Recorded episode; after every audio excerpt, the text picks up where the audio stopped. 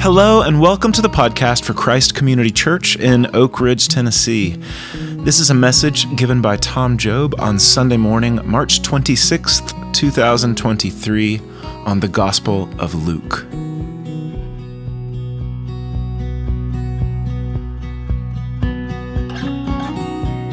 During the Sundays of Lent, for the last little bit, um, I just had gotten kind of a thought about the idea that um, I'm learning to lean into Lent more than I ever did. So there's a place where Jesus said that um, that he didn't come to serve, but to be served, but to serve and to give his life a ransom for many. And the word ransom means a purchase. And so he bought us. And I've just been kind of thinking about the question, how do I ask the question, is Jesus getting from me what he wanted when he bought me? So I, ju- I it's a question that I've been k- kind of um, make, giving to the people who wrote the Gospels. Like, Matthew, what does Jesus want from me? And I just have been reading it. Mark, what does Jesus want from me? So today I just want to think about that question. Luke, what does Jesus want from me? So in chapter fifteen of Luke, it said that the tax collectors and the sinners were all gathering around to hear Jesus, but the Pharisees and the teachers of the law were muttering, "This man welcomes sinners and eats with them." And Jesus told them a parable. Suppose that one of you had a hundred sheep and you lose one. Doesn't he leave the ninety-nine in the open country and go after the lost sheep until he finds it? And when he finds it, he joyfully puts it up on his shoulders and goes home, and he calls his friends and neighbors and says, "Rejoice with me, I have found my lost sheep." And I tell you that in the same way, there's more rejoicing in heaven over one sinner who repents than over ninety-nine who don't need to. Lord Jesus, oh man, I just, I want, oh, I, I want to have a heart that wants to know what you want from me. And I need help in understanding it. And so I just ask you to help all of us to have an open mind and an open heart to a big, big question. What do you want from me? Help us in your precious name. Amen. So the, um, until I was like nineteen, the most The most violent movie I had ever seen in my life was um, West Side Story. And it was the part where uh, Riff gets a knife handle in the stomach. I mean, it was just, I know it was just a knife handle, but um, I was just shocked. And I thought, I can never unsee this. He got a knife handle, like right into his stomach. But it's a, It's it was a story about gang warfare. So what did you expect, buddy, when you went to see something like that? But the only thing about it is, even though it was about gang warfare, more than gang warfare, they were mostly dancing and singing. And so I didn't really expect, you know, like, you know, we're gonna we're gonna jazz it up and have us a ball. When we get to rumble, we'll rumble them right, you know, and they're just singing and dancing. So I actually love like like like the the big like musicals and classic musicals there are, and the other ones where they can tell you such a big story in so little time, and you learn a lot and you feel a lot. And so Lee told me that I needed to listen to Hamilton, you know, and so I thought, okay, so I listened to Hamilton, and you're just laughing, and then you're shouting, and then you're crying, and it's just like, how did you do this to me? And they and I learned so much. I learned about the Federalist Papers, which I really, I knew they were a thing, but I didn't know what. And I learned about dueling and the rules of it and the ten duel commandments. And I learned why Alexander Hamilton was on our money. And I thought, if they made a hip hop musical about everybody famous, I would have gotten a lot more out of middle school, because I really wasn't. I thought, like, what if they had done that to Abraham Lincoln, you know? And um, I thought a little bit about that um, Do you want to hear it? Okay, I'm just getting started. I'm just getting started. Um, I'm calling it Lincoln. Okay, ready? Bump, ba-da-da-dum, bump, bump, ba-da-da. How does a country bumpkin, son of a grump, drop into a forgotten spot in Kentucky, grow up to be the, grow up to be the POTUS from the holler, the five dollar, and that's kind of where I stopped with that, but, that, but, but you know, there was, um, so one of my favorites, Well, one of my, you know, like you learn about history, you learn about literature.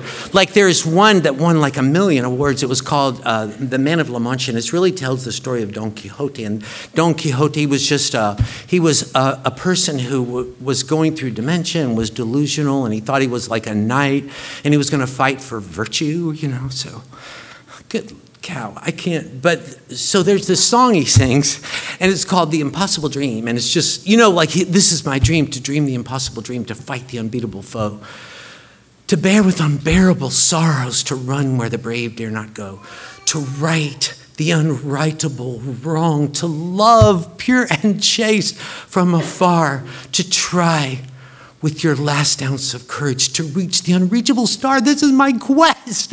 And to follow that star, no matter how hopeless, no matter how far, to fight for the right without question or pause, to be willing to march into hell for a heavenly cause. And I walked in my house last week and I was singing that, and Tina said, "Are you singing your little theme song?" And I thought, I said, well, I do feel that way. I, I, I want to march into hell for a heavenly cause. I want to, I do. Uh, I want to be that guy. And Lee would say, it's because you're a number nine on the Enneagram. And I would say, I think all Christians should feel that way. And he said, all number nines think that. But there, there was a, um, so, um, so my favorite musical, It's it's about, uh, there's a girl, and she uh, is having a conversation with somebody significant in her life. And all of a sudden, she busts out into this song. It's kind of unexpected, but it's about a day that's coming, a day of justice on this earth, and a day of judgment, and a day where the high and mighty are going to be pulled down off their thrones, and the lowly are going to be lifted up, and all the hungry, we're not going to be hungry anymore. And after a few minutes, there's an, another man, and he starts to sing about the day that is coming when our enemies are going to be vanquished, and those who hate us, and the sun is going to rise, and a new day is coming, and tomorrow we'll discover what God in heaven has in store. No, but that um, it's not really Les Mis, but it's actually comes from Luke chapter one. And, and Luke chapter one and Luke chapter two, it's just a musical. Like there are four, there are four people or groups who at a certain point just bust into singing. Mary was... Um, you know, a twelve or thirteen-year-old girl who got the message that she was going to be pregnant with the Messiah. And she just, and she went to see her cousin, and she just burst into this song. And it wasn't about the baby Jesus, um, you know, away in a manger, no crib for his bed. Um, bless all the dear children in thy tender care and take us to heaven. It wasn't about that at all. It wasn't about the baby at all. It was about the day of justice that is coming to this earth. And those of us who are poor and hungry aren't going to be poor anymore. And um, in Latin, her song is called the Magnificat. In, it's in Luke chapter one. And Zechariah sings a song about a new day coming, and our enemies are going to be defeated. And it's called the Benedictus. And then in the next chapter, the angels sing, and their song is called the Gloria. And then an older guy named Simeon burst into a song, and his song is called Nunc Dimittis. and you think, where is all this music coming from? Like, where, how are, is music bursting out of these people's hearts this way? And how did, how did music just come, that, that one particular song just come busting out of a twelve-year-old girl's heart? And the reason is because they were people who had a heart full of the Holy Scriptures. And so, and she was a young girl who knew there's, um, her heart was full of the words of the prophets.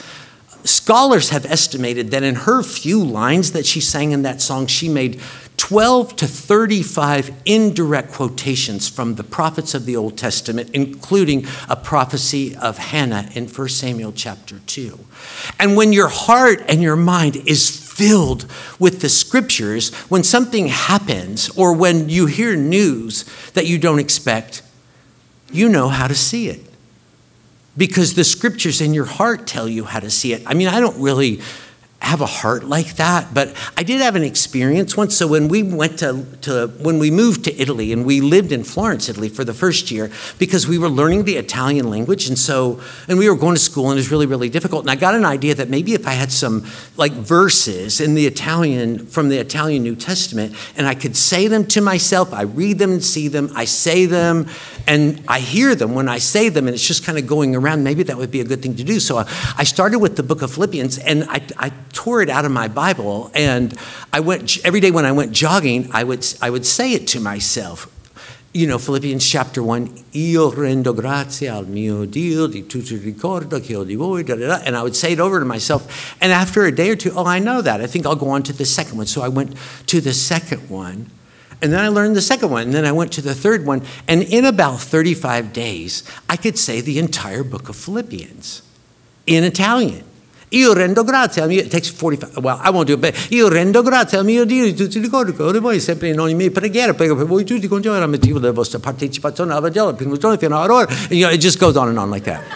But, so I kept going, and I did the same. Anybody can do it. A little bit every day becomes a lot. If you're just determined to do a little bit every day and say it over to yourself, you could learn an entire book of the New Testament in a month. So then I learned the book of Ephesians, and I could say this, Benedictus, Dio, Padre nostro Signore, that, that goes on too for a long time. And so I could say the whole book of Ephesians. And so, and they lived in my heart. And so we used to come home. The first, the first time we ever came home, it was after four years. Then we'd come home every other summer. And one summer we came home. And it's funny, there was some books that were coming out. We didn't know about it. Everybody was reading it. And there were a lot of, they were about the devil. And people were talking a lot about the devil. A guy had written some books and said, you know, you can have spiritual influences and get like the influence of evil spirits that maybe you got from your grandparents or your great-grandparents. It's, they call it an ancestral spirit. It can be passed down to you. So you could be kind of struggle spiritually and you don't know why. And it's because you've received this ancestral spirit from your grandparents and great-grandparents. And, and you have to say this certain prayer and da-da-da. And you, I mean, it just seemed like everybody was talking about that, like the devil and what he could do to us and all that stuff. I went to a prayer meeting one time. It, some girls had run away, and nobody knew where they were. And some people were gathering to pray over in West Knox when I went. And somebody said, we were praying, praying, da-da-da. And then somebody said, Satan, you can't ha- have these girls. We claim them in Jesus' name. I was like, okay, I'm going to throw a flag right here. I didn't come here to talk to him. You know what I mean? And it was just weird. But one thing that I understood was, because I had Ephesians in my heart, Paul doesn't talk this way. He never talks this way. He doesn't talk about the devil hardly ever at all. And his prayers, most of his prayers, like in Ephesians chapter one, I pray that the eyes of your heart might be enlightened, that you might know the hope of his calling, the glorious riches of his inheritance, the surpassing greatness of his power towards us who believe. I pray that you could understand who you are, that you're seated in Christ Jesus and you're powerful. In chapter three, all of Paul's prayers are about, all, all of Paul's prayers are about your emotional state. In chapter three, I pray that you would be strengthened with power to know the love of God and how much he loves you and that you would feel it. In Philippians chapter one, that your love could abound. In Romans fifteen thirteen, I pray that the God of hope will fill you with joy and peace as you trust in him, you know? And so, and I thought, so he doesn't talk the way they talk. And I don't like it. And so, um, you know what I mean? So, Mary had a heart. She was a twelve, thirteen-year-old girl who had a heart filled with scriptures and filled with the prophets. And, and that's why she sang the way she sang, because the prophets talk about God's vindication of the prophets, the Old Testament. The reason maybe we don't feel it as much is because we don't know those scriptures as much. Could I just read you some? And this is what the heart of God from the prophets is. God said, this is what I feel. This is how much I care about the poor and about the fatherless and about widows and about immigrants who live in your country, those who are far from home, those who are far from happy, those who are far from healthy, and those who are far from wealthy. I'm just going to read you some. For the Lord your God is the God of gods and the Lord of lords and the great God and mighty and awesome. And he defends the cause of the fatherless and the widow and loves the immigrant residing among you, giving them food and clothing. And you are to love the immigrant, for you yourselves were immigrants. He executes judgment for the oppressed and gives food to the hungry and watches over the immigrant and sustains the widow and the fatherless. This is the word of the Lord that came to Zechariah. This is what the Lord Almighty says. Administer justice, show mercy and compassion. Do not oppress the widow or the fatherless or the immigrant or the poor, but they refuse to listen. And they stubbornly turned their back and covered their ears and wouldn't listen to the words that the Lord Almighty had sent by his Spirit to the prophets. And when I called, they did not listen. So when they called, I would not listen, said the Lord Almighty. He upholds the, the cause of the oppressed and gives food to the hungry, sets the prisoner free, watches over the immigrant, and sustains the fatherless and the widow. Proverbs thirty-one, speak up for those who can't speak for themselves, for the rights of all who are destitute. Speak up and defend the rights of the poor and the needy. Defending the cause of the poor and the needy. Is this not what it means to know me? Declares the Lord. So she had a heart filled with this.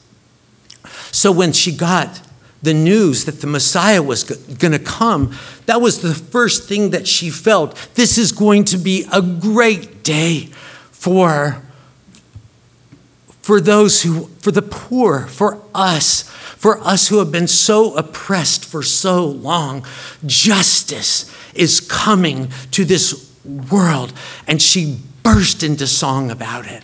That was the first Christmas carol. The, Christ, the only one that really is like that is um, O Holy Night, where it has th- that vibe a little bit, where it says, chains shall he break, for the slave is our brother, and in his name all oppression shall cease.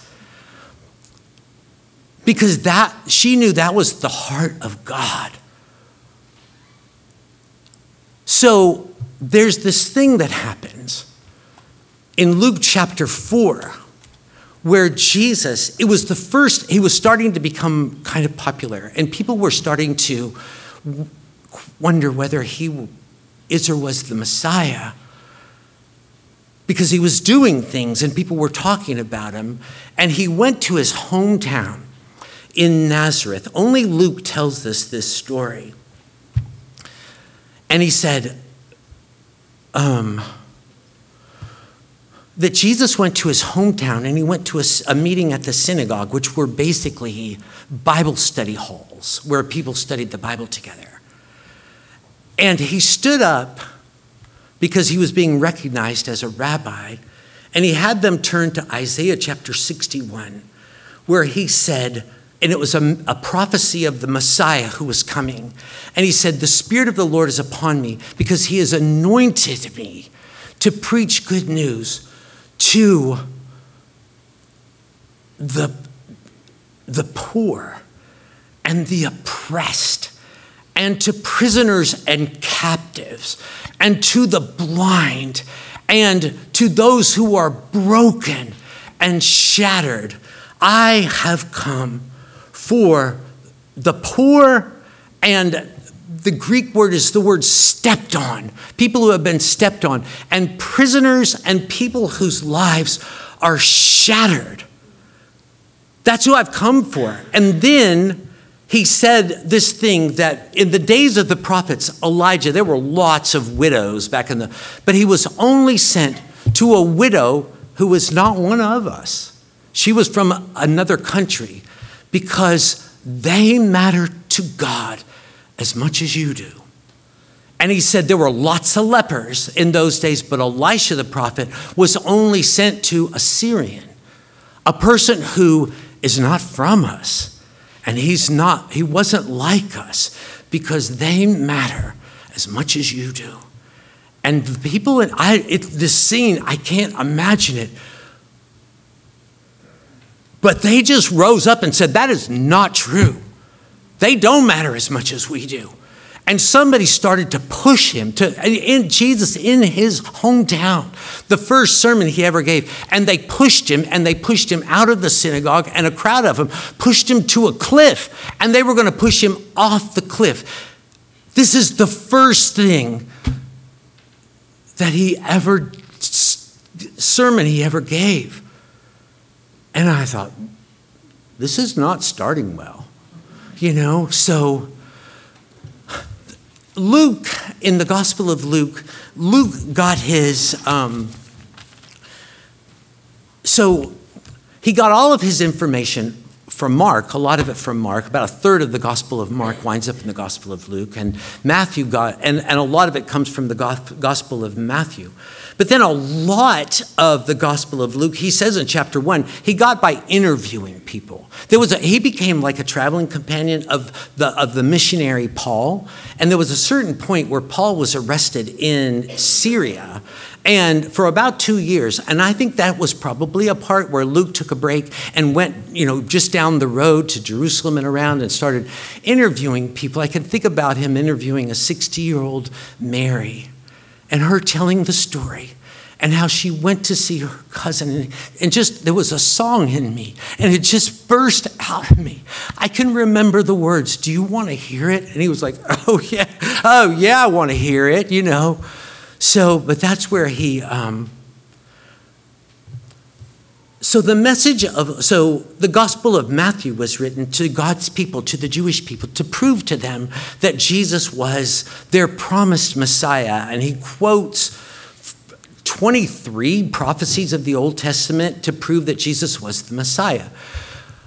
The message of Luke is that Jesus is the Messiah, and he's come to be the King of Israel, but the Savior of of of the world, that he has come to save everyone in the world who wants to be.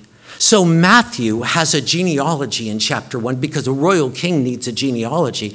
And he starts with Abraham because Abraham was the first one to have the promise that his descendancy and from his family, the Messiah would come. And it goes from Abraham all the way down to Jesus. Luke has a genealogy. It starts with the baby Jesus in the manger and goes backwards, blows right through Abraham. This Jesus, the Savior of the world, came from Buddha all the way to Adam because he's the one who unsaved this whole thing. And he's and, and that that's why he's come. It says in chapter two that of when the angel said to the shepherds, and that story is only in the Gospel of Luke about the shepherds and the angels and all that. But the angel said, behold, I bring you good tidings of great joy. And that word, bring you good tidings, in Greek, it's one word. It's the word euangelizo. And it, it's where we get the word, eu means good, angelion means message. And then they make a verb out of it by putting a Z at the end. But it's it's it's euangelizo is exactly our word, evangelize. I've come to bring you good news. That word is found in Matthew one time. It's found in Mark zero times. It's found in John zero times. It's found in Luke ten times. And Luke also wrote the book of Acts, which is Luke volume two, and there it's found fifteen times. He uses it twenty-five times. His message is good news. In chap- but in chapter four, when Jesus was in his hometown, he said, I, he said, the, the Spirit of the Lord has anointed me to bring, to, to bring the good news, the good news that you can be forgiven of everything you've ever done, do, or will do. You can have a new heart. You can have a new start. You can have a place in God's family, a place in his home forever. I've come to bring that, to make that happen. And it's absolutely free. You can have it. If you, if you want it, you can have it. But he came to bring good news primarily, but in Luke, it's just a, just a huge emphasis that it's primarily for people who are poor and who have been stepped on and who are prisoners and who are shattered. The, because the good news basically says that we all, it's good news for needy sinners. And that's all of us. We're, we're all that. It's just that some people don't know it. They don't know they're needy, and they don't know they're sinners. But those who are more aware of the first will be more open to accepting the second. And that's why Luke is filled with stories of people that are oppressed and people that are unwanted and people that are stepped on. And it's, it has stories that are not in the other ones about the hated Samaritans and how they become the hero of their story.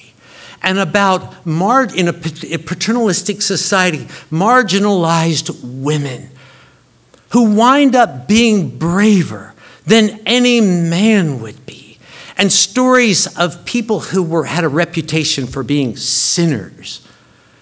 And they're filled with love and generosity, and the story of parties that are thrown for prodigals. Basically, the message of Luke is this, and um, The message of Luke is this, is that if you, if you have a hundred sheep and you've lost one, you're going to give your heart to that one until you find it, and you love all your sheep.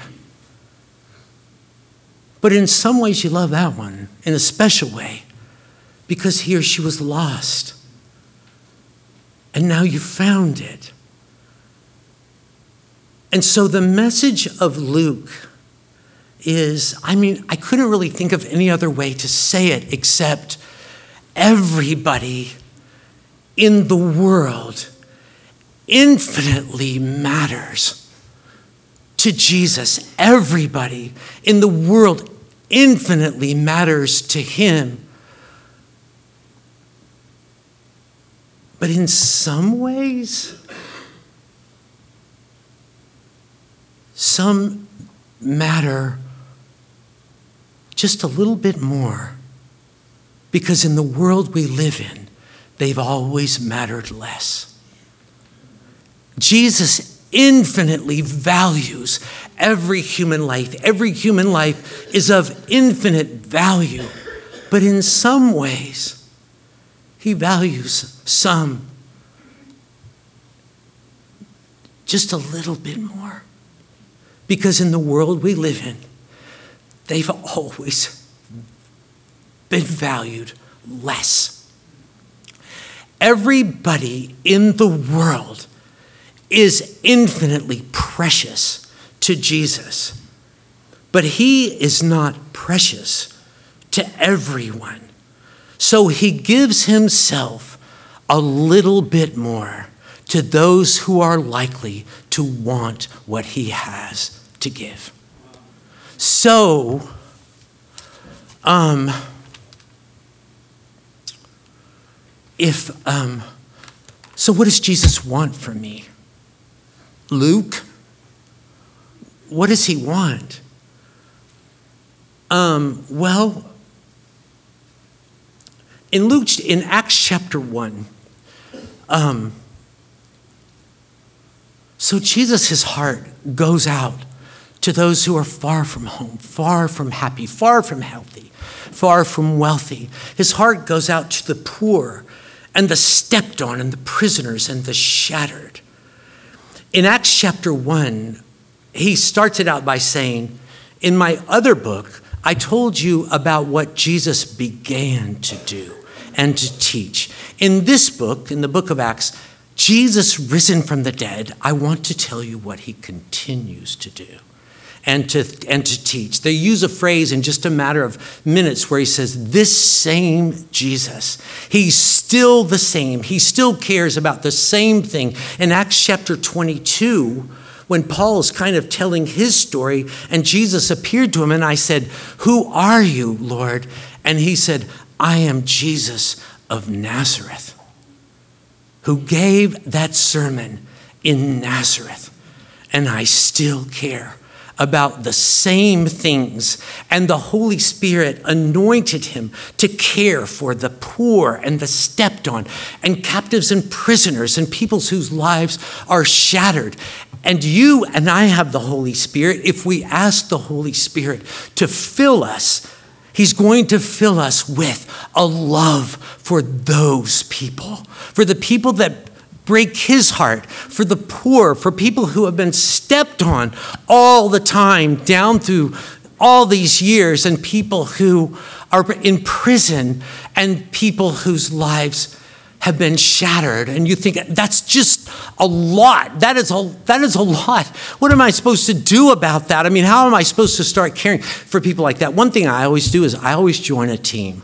I'm on a lot of teams. Like, if you want to get involved with pe- with people that break the heart of Jesus, like I'm a volunteer with I'm a volunteer with Young Life. I'm a volunteer on the Knoxville International Network. I'm a volunteer with Bridge Refugee Services, and I'm a volunteer with um, Focus Prison Ministries out at the prison. So I just get on a team, and they tell me what to do. So that's what I do. But one thing that I do think is that one thing about the Gospel of Luke is the Gospel of Luke is a story of individuals. He tells the story of one Samaritan who was a leper out of ten lepers, and one woman who came uninvited to a party, and one tax collector who was up a tree. Luke, the reason he told these stories is he talked to these people. He got to know them, people that he wouldn't have normally known. Get to know someone. Get to know people who come here from other countries, who've come from far away. Get to know people that you hear people talking about. But if you get to know them and you find out they're people and you understand why they're precious, there's a person that I really love. Um, he's really, really been a help to me um, in understanding things. His name is Bryan Stevenson. And I mean, I don't know him or anything, but I've listened to like a lot of his stuff. But he's devoted his life to, to criminal justice reform. He's taught, oh my, the things that he's, he's really, really devoted. The United States, by the way, has five percent of the world's population and twenty-five percent of the world's incarcerated population. The, the, peop, the, the number of people in prison in nineteen seventy-two was two hundred fifty thousand in America. It's now three point two million. In the last twenty years, the number of women incarcerated has risen six hundred fifty percent.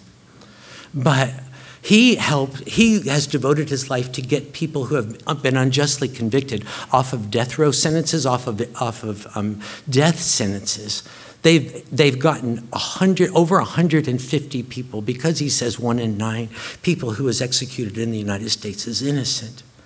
But he said he's gotten over one hundred fifty people off of death row sentences because they didn't commit the crimes that they were going to be executed for. And he's just so sweet, and he loves Jesus, and he's super, super brave, and he's argued in front of the United States Supreme Court tons and tons of times. But he said the thing that will help you to get have a heart for people that Jesus has a heart for, and give myself to poor people and people that have been stepped on and people that are shattered, he said you have to get proximate. You have to meet someone. He said the first time a story that, um, well,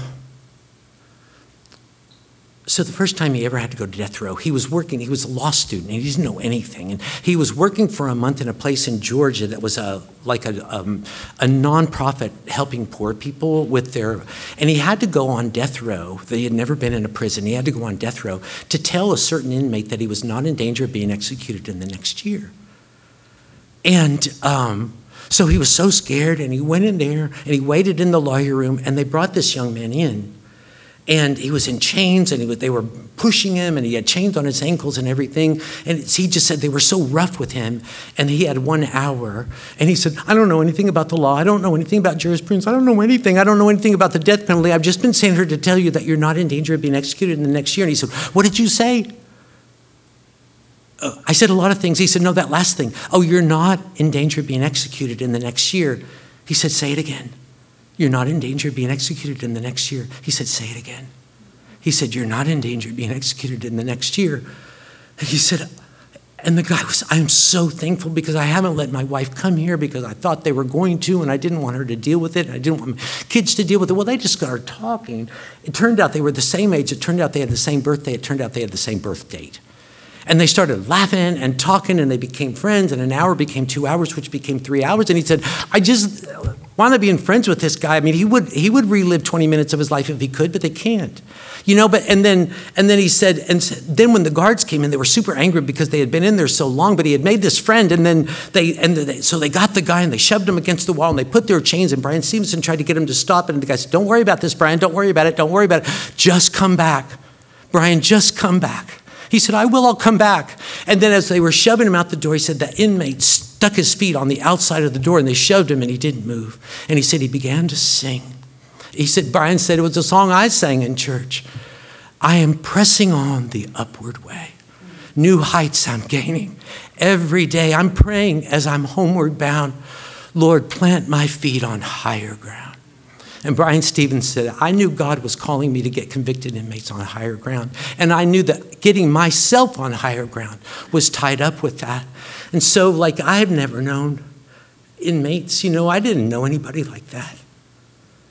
And people in prison and convicted felons and all that stuff. And what are they like? And are they scary and dangerous? And almost everybody would relive twenty minutes of their life if they could, but they can't. But so many of them that we know and love, they've come to know Jesus Christ.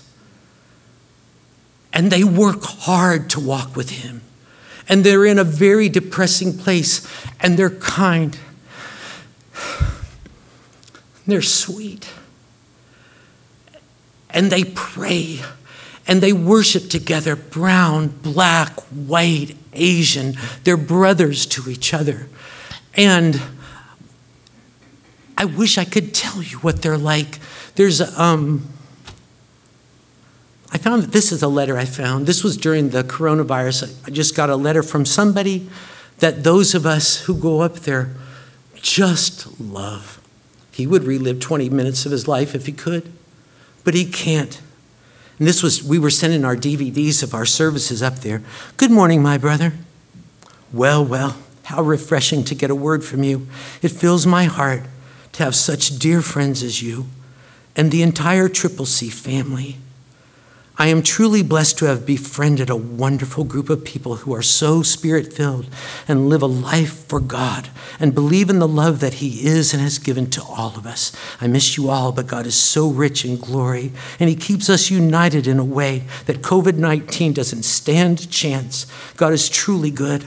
As I was reading the card y'all sent, the service came on the T V, and my song rang through the T V, his own. I am a child of the maker of stars. The one who knows everything handmade my heart, and I got a little happy. And the joy, joy of tears filled my eyes because I know who holds me, and I hold him right back. And then just like whipped cream and sprinkles on top, you took my place. Yeah, the clapping was on then, and I cried out, thank you for being so, so good to me. Psalm one twenty-six, Those who plant in tears will reap a harvest with shouts of joy. Be blessed. Take care. Stay safe. Love you much. Your brother. There's a kid. There's a... Can I have one more minute? I was not going to do this, but there's just a young... There's um. He's not young, but he's up there. He probably weighs one hundred twenty pounds. He's one hundred thirty-eight. Um, no, I mean, he's he's um, he's thirty-eight years old. He weighs about one hundred. He leads the choir. And he's he went to prison when he was twelve. And he got out when he was fifteen. Then he went in when he was seventeen. He's been there for since then. He's thirty-eight. And he loves Jesus like few people I know. And he told me, Tom, you need to pray. He, he told me he had just done a one-week fast. He had only drunk liquids. And I said, Kenny, what are you fasting for? He said, Tom, I want a prayer language. And I didn't have the heart to say, I don't know if I really believe in those. I wasn't going to tell him that. And I was like, God, if there is such a thing, give him one. Give him one. Um, he decided to tithe his money to Triple C, because he loves the people from Triple C that go there. And he said, Tom, I'm tithing to Triple C, twenty-four dollars a month. That's all. That's. I said, you can't be giving ten percent of your money to us. He said, Tom, that's one hundred percent of my money. God told me to give one hundred percent of my money to Triple C. Um, the other day he was showing me something that God had showed him, and it was in his journal. And he'd written it in his journal. And I noticed that he started his prayer in his journal. Good morning, Father God. Good morning, King Jesus. Good morning, Holy Spirit.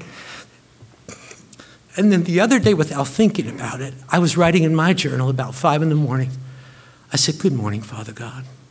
Good morning, King Jesus. Good morning, Holy Spirit. Lord God, give us a heart for the people that you love, for the people that your heart breaks for. Um,